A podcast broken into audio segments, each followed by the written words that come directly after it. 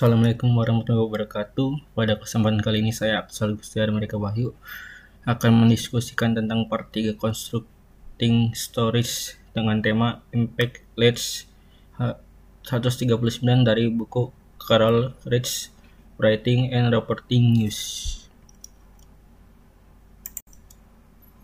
Nah, pertama judul apa yang judul berita apa yang akan saya buat? Judul beritanya adalah perilaku warga negara Indonesia dalam menyikapi pandemi COVID-19 atau Corona.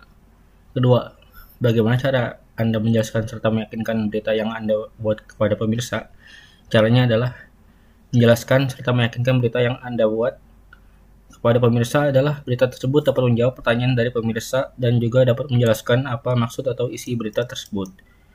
Ketiga, apakah berita yang Anda sampaikan memberikan pengaruh terhadap suatu permasalahan?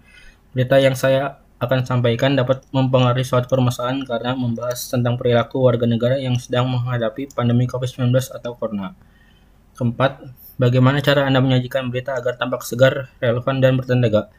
Cara yang akan saya pakai dalam menyajikan berita adalah memberikan informasi yang faktual serta menarik yang bertujuan untuk membuat membaca dan pemirsa terpengaruh oleh isu atau permasalahan yang yang disampaikan dalam berita tersebut.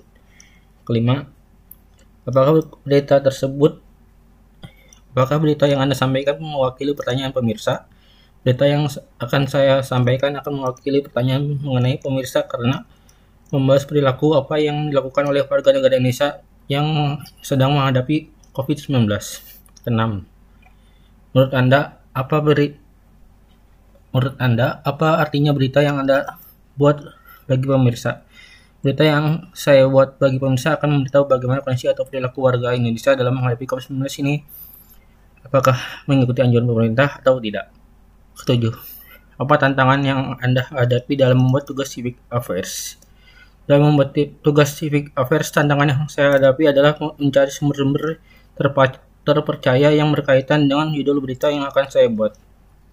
Terakhir, kedelapan, bagaimana solusinya? Solusi untuk mengatasi tantangan tersebut adalah mencari berita-berita yang berkaitan dengan judul berita yang akan saya buat dan dijadikan sebagai sumber pembuatan berita. Sekian dari saya, terima kasih.